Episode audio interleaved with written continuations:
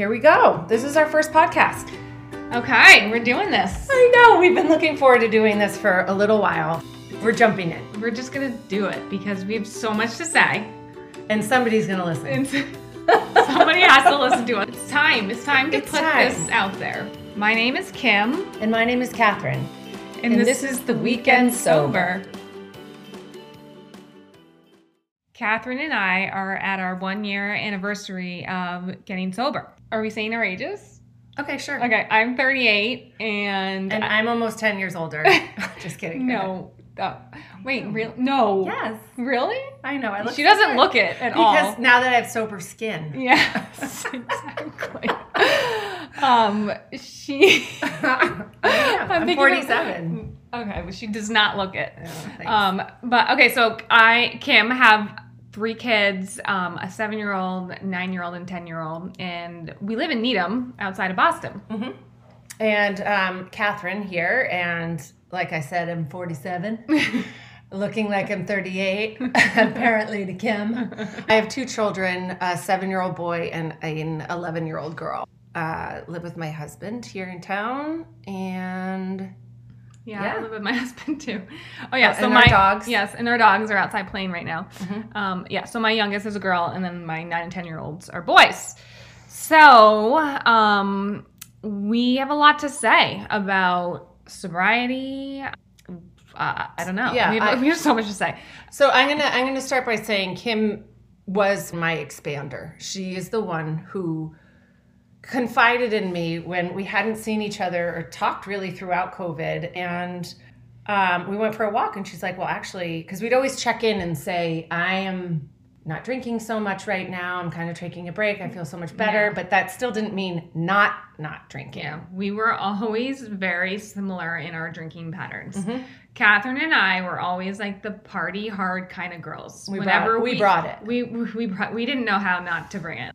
Being from the town of Needham, Needham loves to party. Like in general, is that okay to say? Like yeah, I don't think we're throwing anybody under the bus. You go to a mom's function, you go to a book club, there's always alcohol there. You go out to dinner, and of course, you're going to have cocktails with your friends. Regardless, there are some people who only have like one or two, or there might be a few sprinkled in that really decide not to drink. That was never Kim and I. We always were excited to go out because we knew we were going to have a couple glasses or a couple drinks. And then we'd end up really, I, you know, those stories are to come. yeah, So Kim came to me after my dad died. She confided in me that she's like, I've actually stopped for good. And I was like, no way. I'm so proud of you. It was just the most amazing news I could have ever heard. And it was so inspiring. And that's what I mean by expanders. Like, I was in a place where I'd had a couple episodes after my dad died and I felt awful. And I was like, no, you know, moderation. I think I'll try with moderation. But Kim really brought me right in with her story. So why don't you share a little bit about what happened? So for me, I stopped drinking on November 28th, 2020.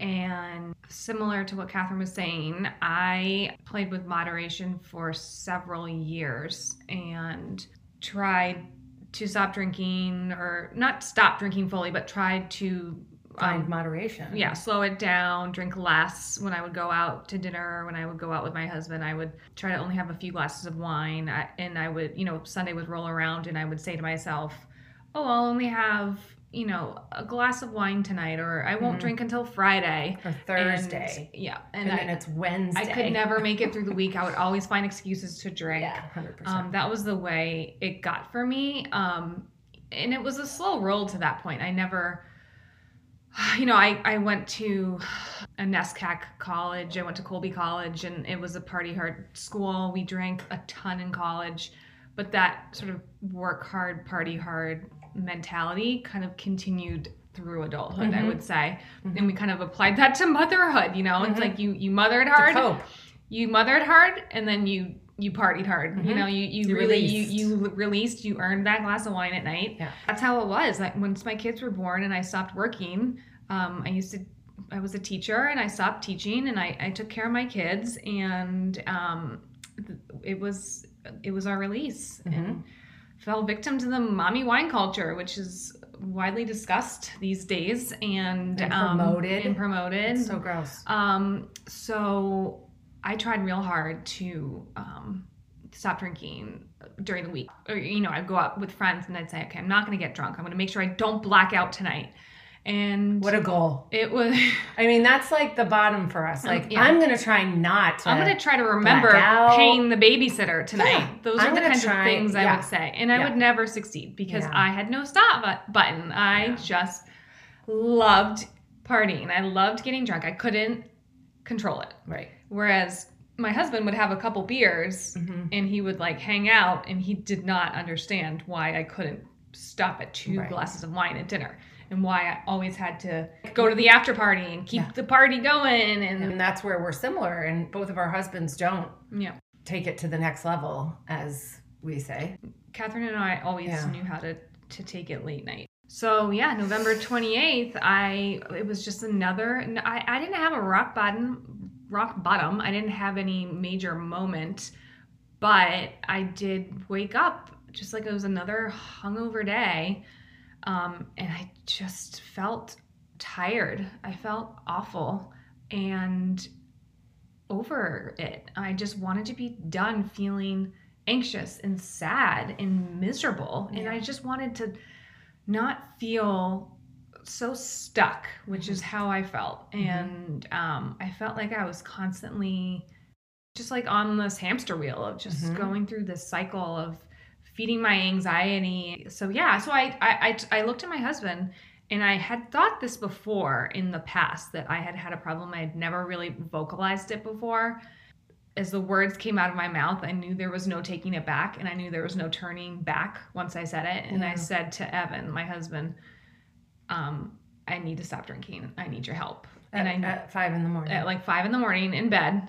it wasn't a it- rock bottom, it was a No. light bulb. Yeah, it was a light bulb. Yeah. And it was like this huge weight was lifted. yeah. It was like, thank God. I was like, thank God I finally said it because And thank Ugh. God you had a couple friends that you could reach Yeah. out to outside of Evan, who's so super supportive. But you do part of the reason why we're doing this is you need you need people around you who understand what you want, even if you don't know how to stop it. And that's why it was so important for me that you shared it with me, not that morning, but two weeks later. two weeks later, Yeah. it, it, it was. Um, I don't know how we connected, but because we weren't You- talking that much, like we would run into each other through Yeah, with the throughout town stuff. because Needham's small. and I shared with you about my dad, and you go, "Oh my gosh, I had no idea." And and I said, you know, it, it was this was COVID 2020, so it's like nobody really knew anything that was going on unless you were talking to people all the time. And like I said, we we went in different directions for a little while, and you caught up with me a couple weeks later. This it must have been a month later, and you're like, "I haven't checked in with you. I've been thinking about you. How are you doing?" And it was so thoughtful. And I was like, ah, you know, and then I said to you, I was like, you know, I haven't really been drinking that much. And you said, well, you know, I haven't really been sharing this, but I'm two weeks sober. And I was like, shut the fuck up. You know, I was like, wow. I'm like, if if you can do this, th- I'm so beyond impressed. And if you can do that, I'm like, well, then I can moderate. You yeah, know, I like- remember that. You're like, Yeah. well, maybe I can drink less. And Yeah. Like, great. I'm, like, I'm really trying to drink less. And, and Kim was so great. We went for many walks after that. And she like shared podcasts, she shared books. And I had already read Untamed, which you hadn't read Yeah, yet because yeah. you were a little like not ready for it, right? yeah. And you were like into the scientific, like this naked mind. and- Yes, And you put me onto that, which was in like a wonderful the book. sober powered podcast. Yes, all these fabulous outlets and learning platforms. But I remember on the aside, like with Glennon, I remember like, oh my God, she got sober. That's incredible. Yeah. She- Her whole life is so uh, living authentically. I'm like, Yeah. I am gonna go with this. She's so inspiring. I'm like, but pff, I'm not giving up drinking. I'll still always hang on to that though. I'll always have it and I'll get to a point where I can moderate. And it was one walk when Kim was like, well, and I think it was from this naked mind about I feel like we were on the golf, the Needham We golf were. cour- We were course. We were, on the. Needham golf course. I remember that. the dogs on the golf course Yeah, or just yeah. us. It was in the snow. I it was remember. yeah, and it was early December. Yeah. It was yeah, it was mid December because then two weeks later on December twenty fourth, Yeah. I had my last couple sips of wine at Christmas Eve dinner, and I said, this is it. This is dumb. Because every moment post walking and talking with Kim, I slowly was transforming, which I didn't realize until later, to the point where this does not taste good. This makes me feel depressed. This isn't this isn't what it usually does to me. I'm like, maybe it's the death of my dad. Maybe it's a combination of things, or, you know. And then Christmas Eve, I was like, fuck it. This is not working. I can do this too. Yeah. And I'm so proud of you. I'm so grateful for you. And I I'm say so grateful for you. Oh, yeah. but it is. It's been such an incredible year. and I've been putting my story out there a lot. I've been blogging Mhm. about it, and that's And a lot sharing of and sh- Instagram. yeah, and, and um, put a made a uh, sober Instagram, and I found when I started my sober journey, I felt like it was really helpful to read other people's stories, and Mhm. I read a lot of quit lit and different blogs and listened to other podcasts. So I felt like it was time for us to put our story out there. Definitely. And our mission here is with this podcast is to give listeners um, a glimpse into our everyday ups and downs of life seen Mhm. through um, the sober lens. Yeah, we want to talk about uh, what our weekends look like now, um, parenting before versus now, and the differences, and how friendships have blossomed and sort of crumbled to a Mhm. certain point, and um, and how our marriages have shifted and changed and gotten better. yeah, improved. Yeah, yeah. improved And, drastically. um, in terms of what our uh, what taking care of ourselves looks like now versus what we thought we needed to do to unwind or all of those differences between what wellness means to us now So, you know, we were two people that thought we could never ever live without alcohol before, and our lives were centered around drinking before. And now we are living completely different lives now that, um, I mean, I can't even picture going back to drinking. Things are so much better. And I Mhm. never, and I always heard people say that, like, Mhm. oh, it would be so much better. Like, your life would be so much better if you just stopped drinking. Yeah. And I used to roll my eyes at that.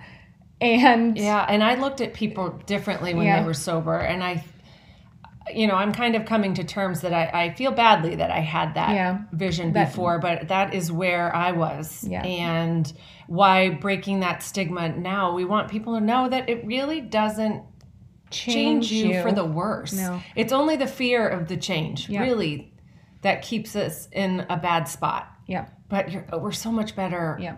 Off You're so much better. You're so much more free on this Mhm. side. And so that's part of our mission is breaking the stigma and, and letting you all see that we're really we're the same people. We're just having a lot more fun and we're a lot happier. a lot happier and you know our stories don't follow necessarily the the typical way of what you think sobriety looks like and i think that will be interesting to you to hear how we did it and And how we continue to do it. yeah exactly thanks for listening Thanks for listening. follow us on instagram at The Weekend Sober Podcast. thanks so much for tuning in Uh, we'll see you next week. bye